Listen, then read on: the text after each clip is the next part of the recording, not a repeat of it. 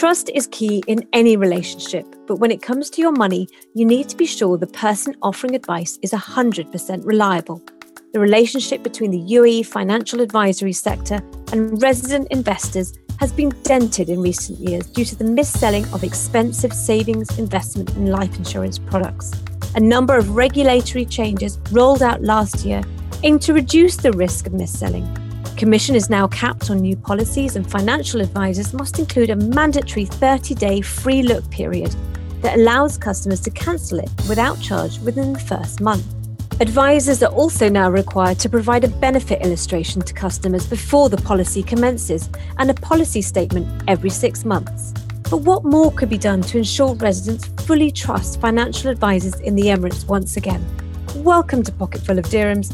I'm Alice Hayne, and joining me today is William Tomei, Senior Regional Head for the MENA region at the C F A Institute, who will share his insights on how trust can be boosted in the region once again. Before I start, please subscribe to Pocketful of Dirhams to receive the latest episodes. Welcome to the show, William.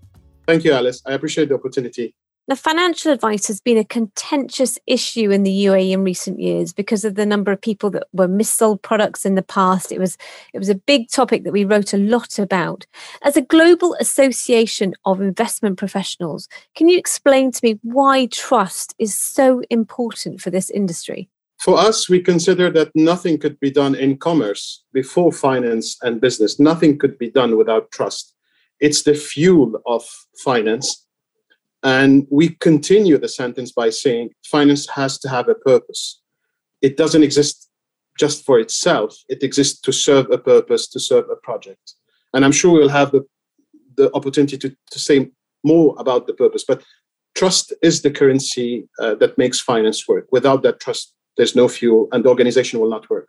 So can you tell me a little bit about the work the C F A Institute does and how that might help to repair any lost trust in the industry?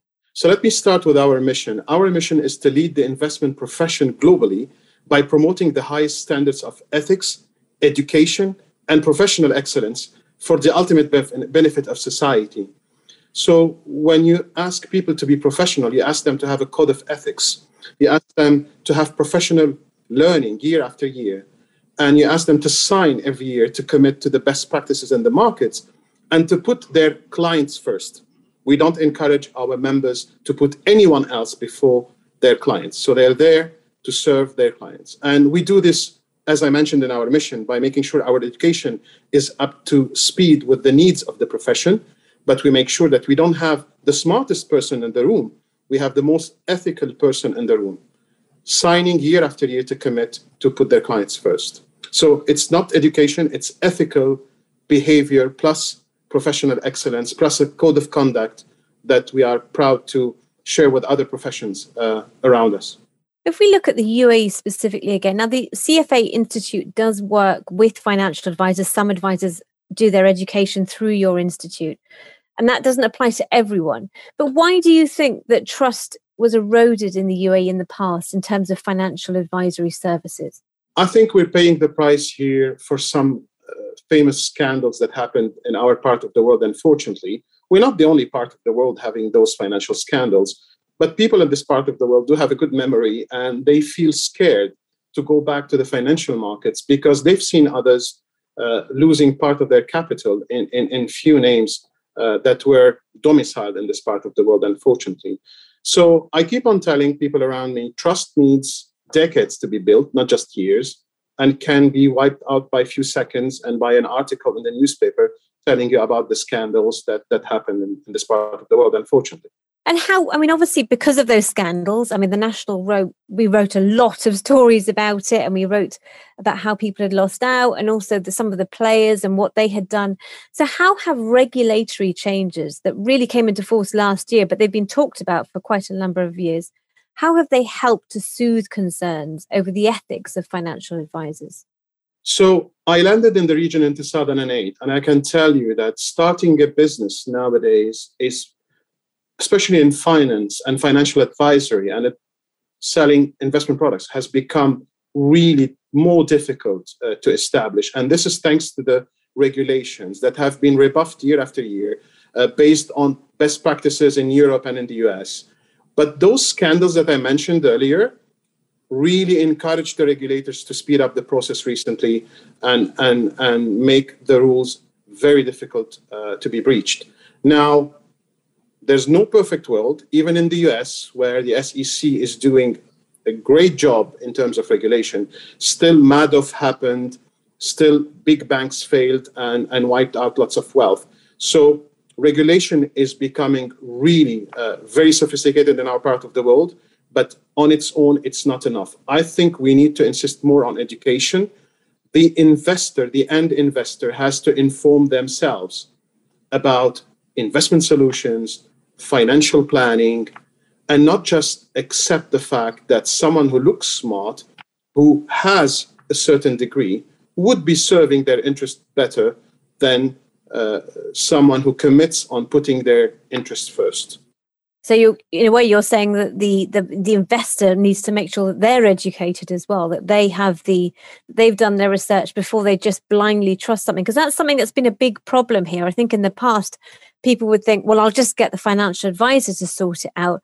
And and what was happening, unfortunately, was that in some people's cases, it, they those advisors weren't operating in their best interests. You know, before we visit any surgeon or any doctor and let them operate on our bodies, we do do some background check and ask if their patients are happy with their services. Why don't we do the same with financial advisors? Why don't we ask for independent opinion? I think it's very difficult to trust someone when you know that they are paid to sell you something. I think you should pay someone who is advising you without any ties, without any paid fees, first of all, to advise you on your best, the best portfolio approach for your wealth, first of all. And then the investment solution will be the last chapter you discuss with that trusted advisor, if you found your trusted advisor. Yes, absolutely. It's a method that I use. I have a financial advisor who I speak to and I just say, I've got this, I want to do this. What's the best place to put it? It's not in that advisor's interest to, to recommend a particular product because they don't get any kickback from it. It's purely that this is what I'm looking at. Which of these is most suited to me? And it's a very small fee and I pay it on an annual basis. But it, it just means I can trust that person because they're not, there's no financial gain to be made from them giving me that advice. So it, it, do you think that the regulatory changes in the U A E went far enough? I mean, could could they go be, be stronger? Or as you say, it's more about empowering the consumer? I think it's more about empowering the consumer. Now it's about time to empower the consumer to declare financial planning as a real job, as a real mission, as a real, as a real profession. Actually, you as a professional, if you need a lawyer, you would pay fees for the lawyer to advise you in the best way possible. Uh, if you need, God forbid, a, a surgeon or a doctor to operate on you, you, you make sure you pay the right doctor to get the right uh, service later on. Why don't you pay someone to give you the right advice, full stop, and plan your wealth? We, we can't just like buy something because we've been promised a return. What about risk? What about liquidity? What about tax? What about regulation? What about um, time frame that you give that investment? Uh, so if, if you tackled all of those, is this investment going to help increase or decrease the risk of your overall portfolio? So I'm asking people to take a holistic approach with a professional who has time and the right technology. We're going to talk about technology, I'm sure, later on, but the right time and technology and knowledge and experience to sit down and put their interest first and calculate how much they need to put on the to invest on a monthly maybe basis or quarterly basis or a yearly basis to get to a project, which is sending the kids to universities, some expensive maybe business schools later on, to have a decent retirement. Some financial planners to talk about uh, the risk of having longer lives and not covered by any Uh, pension fund or any uh, public pension solution. What about living more than your wealth? What do you do with that? So I'm asking for a more scientific approach based on knowledge and experience and a real profession. Financial planning is a real profession in the U S and in Europe, and it should happen in our part of the world. So for someone who wants that type of advice, and perhaps, I mean, there are some people, I think, in the Emirates who are supplying that, and there's there's the kind of chosen few that I would possibly recommend to to people who sometimes ask me. But I mean, what questions should people ask? Because, you know, in the past, people would say, oh, this guy is really great. And it turned out that that guy wasn't really great.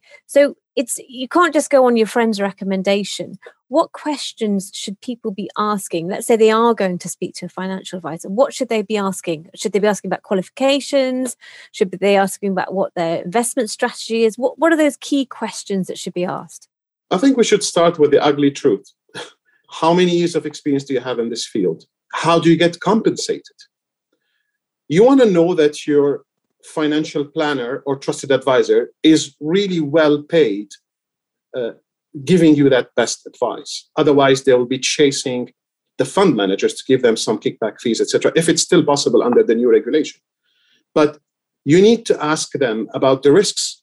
Uh, how do, uh, do they have a scientific approach around profiling you towards risk? Because we really know risk once we have an accident. We don't have any clear idea about the risk we're taking, the risks we are taking before an accident happens, before the Madoff thing, before the big two thousand eight crisis, et cetera, et cetera. So we have real examples of high volatility uh, that we need to become, to become very familiar with. So we need to discuss the ugly truth with our advisors before we discuss return and promised return on investments and dividends and et cetera. So we ask, yeah, we, we need to know if they have the right credentials, if they had enough of years of experience to, to prove that they just not have only the knowledge, but the experience in very volatile markets and advising clients throughout those volatile markets. They need to ask us also tough questions, realities that we keep for ourselves normally. I think the best way to measure the relationship with, between you and your financial advisor is if you feel more comfortable to talk to them than to your own family members about worries, financial worries, but also future uh, planning of your wealth. This is how you, you can measure if, the re, if it's a real trusted advisor that you're partnering with or just a broker of financial opportunities. And and if it is someone that is perhaps, you know, has a product that says, oh, you should you should invest into that, there should be questions around how much that product would cost. I mean, you need to find out if there's a lock-in period, exit penalties, what the fees are. You need to know how much that investment's going to cost you, don't you? You need to have it really clearly laid out. So many times uh, you see the front page and the, nobody takes you to the footnotes. In the footnotes, you will see that there's a total expense ratio. You need to be familiar with that. If it's a big one, most probably there are there's room for kickback fees. So your trusted advisor, again, your trusted advisor should be able to tell you, this is how much I'm paid by the asset manager in case you select this solution under a more holistic approach of financial planning and portfolio construction exercise. Uh, there's, there's, no, there's no shame of telling someone, should you select this solution that's suitable for your portfolio, Uh, less correlated with the existing investment, investments you have and incre- inc- increasing your expected return. There's no shame in saying, and I'm going to get fifty basis points or twenty basis points on that solution. You should be open and transparent with your clients as much as they are open and transparent with you, giving you their wealth and the hard years of works and savings. But at the same time, you know, you're talking about having someone that you can talk to, you know, that you can really trust. The problem in the past was that some of the people who who weren't operating in their clients' best interests were very approachable, were very open, uh, and yet they, you know, people still were taken advantage of. So it's more than that. I think you need to be pretty proactive as well as trying to find out recommendations. Perhaps Google the company. You know, how, what, what kind of reviews is this company getting online? I would Google it with the word complaints just to see if there's any complaints involved. Really do the homework. Would you not agree? Absolutely. I just said it's years and decades of hard work that you've been saving. Never, ever close your eyes and consider your advisor is going to do it all on, on their own. They're a human being. They, there's a limit of what, how much how much they can do. Financial statements are now made very easy to be read, as you mentioned. Uh, uh, reading lots of newspapers, leading lots of, going yourself and self-educating uh, on, on online. We have a, a degree that's free, free of charge called Investment Foundations. It will give you the, the basic knowledge in finance within ninety hours of study and uh, uh, an assessment online. This will give you the basics. And with those basics, you can have a nice conversation with your advisor and sometimes attract them to some details they might not have seen because, again, they're human beings. They can't do everything on their own. Now, you make a very important point there, which is that a lot of people now choose to invest on their own. They actually completely use their own advice. Um, they they turn to investment groups and, and then invest on their own through brokerages. what could the financial services sector do to perhaps lure those kinds of people back, those people who've turned their back on advice and saying, look, I'm, I'm going to do it myself? I mean, I'm one of those people. I've been doing it myself for a long time, but I have now realized that there is worth in having that, that sort of individual who can just point me in the direction of something that I perhaps wasn't aware of. But it, you've both got to come to the table with something. You've both got to come to the table with some knowledge. Would you? Is that a good way of looking at it? Well, I used uh, an example in the past when I was in the shoes of some financial advisors. Uh, I was working with an asset management company advising financial advisors to use uh, our solutions at that time. And I always use the example of driving yourself to work or using the bus or using public transportation. Of course, public transportation might look like sluggish, slow, but the ticket is very low. And this is where you choose a vehicle to invest in, like a, the bus or a fund to go to work, or use your own car and take your own risks and pay your own insurance. And if there's an accident, you're on your own. There's no replacement bus, et cetera, et cetera. So, of course, it's more exciting to be on your own. But at the end of the day, I sometimes advise people to take a small portion of their wealth and play with it online, enjoy their own reading financial statements, their own uh, going maybe to general assemblies, et cetera, et cetera, take all the risk on their own, and then compare it to something that's more professional. I think if we are more professional, if we show how much ethical we are as uh, professionals, how much scientific we are about our approach, then we will inspire them to go back to the industry and use the industry that has a purpose, as I mentioned earlier in, in our conversation. If finance has a purpose and it's in the hands of professionals who are scientific about it, transparent about all the fees they are taking to be these professionals and to be continuing their learning throughout all their careers, then we might inspire those individuals back. But I never tell anyone not to do that on their own, because they need to see it to believe it. Because, you know, we have a memory in the U A E. We do remember those bad days, those those scandals. So with a lot more people now going it alone, they're doing their own research. Perhaps they're turning to low-cost investment solutions such as robo-advisors, which are becoming more commonplace in the Emirates now. I mean, is there a risk that the glory days of the U A E's financial advisory sector, is, you know, is that over? I, I don't think so. And let me put it in, in, in a more global condition. Um, we, we see it globally. People really asking, is, is this business gone now that robots are here and that they're doing that? Um, we came, we did our own study with the future of finance and the investment professional of the future. We insisted a lot about educating yourself, keeping yourself very tech savvy and fintech savvy so that you can serve better clients. And I mentioned there's a limited amount of information you can process and limited amount of time in a day you can dedicate to your clients and to your own uh, learning. So data science and, and robots are here to help you process the information, get access to the information quickly, and speed up your day so then you can dedicate more time to your clients. So on the contrary, I don't think it's going to be artificial artificial intelligence on its own in this specific business. It's going to be artificial intelligence plus human intelligence, plus social intelligence. Um, I personally need a financial advisor to talk to, because sometimes on my own, I can get my own financial biases and, and behavioral biases. And I encourage people to read about behavioral finance. It's a Nobel uh, Prize-winning uh, science. We need to know about our biases. And someone who's objective, we paid to advise us, like the lawyer, like the engineer to build a house, like the surgeon to operate on us. We need that scientific professional advice in our wealth management. It's too much to be lost when you spend years of saving for the future, uh, for your future financial plans. Don't waste those within just a robot that sometimes doesn't push you to say what you normally don't tell your own family or your own partner.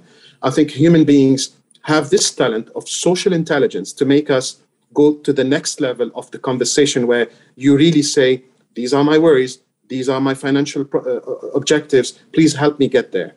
And, I, and I'm conscious of all the risks I'm taking by selecting the following investment solutions. But at the same time, you also carried out a study looking at the investment landscape one year on from the start of COVID. And your report found that fifty-three percent of respondents are still worried about the risk of unethical actions by investment and financial pro- uh, professionals, you know, against the interest of investors. So it's still an issue. It's still it's still lingering, that problem. It's an issue and it's an opportunity, um, because someone who wants really to be prof- very professional and commits to the highest highest standards can really meet with the unhappy investors and show them how they are uh, scientific and ethical about their approach and get these people back to the industry. Again, I, I keep on saying we need ourselves and the professionals of this world, we need to give finance a purpose. You are not a financial advisor because you want to drive an expensive car and live in an expensive villa and have a short career and then go and live on an island. You are a banker, you are an asset manager, you are a wealth advisor and a wealth planning uh, professional because you want to make a good living, but also because your clients are doing good financial results in a managed risk approach. So it's a win-win situation. That's why I encourage everyone to have a clear look at how my financial advisor is doing, how is he rewarded, what is his track record of managing. They all have track records. If someone tells you they don't have a track record, walk away. If someone is cold calling you, walk away. Finance is a real profession. We need only professionals who behave like lawyers and engineers and doctors to take care of our wealth. Nothing less, no less standards. And there are some players now in the Emirates that are like that. And, and I do believe that, you know, that there's hope going forward. What can be done in the U A E to help build trust further then? I think we need to invest more in education. We need to make education in finance free of charge. Uh, we started it. Why don't you take our investment foundations program and make it available? We're translating it into Arabic. It's almost done. Let's make it available for the man on the street. Education in finance shouldn't be something exceptional or something for the elite. It should be made available for everyone. It's not so complicated. Maybe when you start dealing with, with numbers, you need some help and support. But now robot advisors can support on that with the financial, with the sorry, with the technical part. But financial literacy is the starting point to gain trust again, because we're talking the same language. I understand all this jargon you're telling me. Or if I don't understand it, well, as a trusted advisor, you should explain it to me. And I always say to people, the rule of thumb, if it gets complicated, stop the conversation, ask for more plain English explanations. If you don't get those, excuse yourself and walk away. Finance should not be too sophisticated, too complicated to understand for the end user. And maybe asset managers and wealth managers should, should educate their clients and should pay for independent uh, financial education and financial literacy for their clients. So I think we need to invest more in education. We need to make it free of charge so that we encourage the masses to, to, to subscribe to it. We need to give, uh, we need to praise, we need to give good, good rewards for people who are doing a good, a good profession, as you mentioned earlier. And we need to chase the bad users. We need to chase the people who come to this part of the world, do not register their company, do not register their funds, do not have a license to advise. Ask for your advisors. Do they have a license? Do, uh, who, who's the regulator, et cetera, before you give them hard years of, of hard work and savings. Good questions. And and with the world now emerging from COVID nineteen, you know, we've all been hit in some way or another. What risks should investors think about now? What, and what about regulators? What should they be thinking about now? So lots of people are now doing the hybrid uh, model of working from home also and in the office. Uh, so less meetings maybe now and less face-to-face meetings. Um, uh, what regulators should do, they need to make sure that corporate governance is still respected on those companies, because if you're not going to general assemblies and you're just dialing in, maybe you're not getting the same experience. So regulators should make sure that companies are spending enough time on corporate governance, make, make sure that this new hybrid model of work doesn't get us to lower standards, on the contrary, to better standards. Uh, financial advisors in U A E are now meeting with their clients. Uh, I've seen a uh, few of them this morning in the D I F C. They're active, they're seeing clients, and they're giving the clients the, the, the opportunity to do it from home, remotely, or uh, in, in person. Uh, so regulators have to pay attention. Uh, are these advisors meeting enough uh, clients, giving enough time for their clients? Uh, there's, there are no excuses. Working from home or or the normal, uh, if you go back to some normalcy, there should be no excuses for respecting the regulation. And we've seen the regulator being very active, even though we've, we're in a remote world since uh, a year and a half now. The trust is back. Can we say that? Not yet. We need to work on it every time we meet a client, with showing them how ethical we are, transparent we are, and professional. And if your financial advisor did not study anything for the last eighteen months, that's a question you should ask them. Why, if you had more time on your own staying, staying at home, you did not learn a new skill like data science or alternative investments or something else you never had time to, to study? Uh, If my doctor is not studying anymore, I should worry about my health. If my financial advisor is not studying continuously, I should worry about my wealth. So finally, for our listeners, what are the top three things that they should consider if they want to employ the services of a financial advisor today? What should they be thinking about? The level of experience of your financial advisor, ask for track records, continuing professional learning, how many hours per year your financial advisor is doing so, and how much time your financial advisor has for you to bring you up to speed, to explain things to you, to study your future plans and make sure you have enough knowledge, enough uh, grasp of the risk you're taking. Before we talk return, uh, ask them about all the parameters. And the third important thing is transparency on fees. How do you make your living? Thank you this week to William Tomei. If you would like advice on your personal finance issues, you can write to me on p f at the national dot a e. And remember, that's P F for personal finance. Please do subscribe to the podcast in your podcasting app to receive weekly updates, and also leave us a review so we know what you think. This episode was produced by Arthur Edison. I've been your host, Alice Hayne.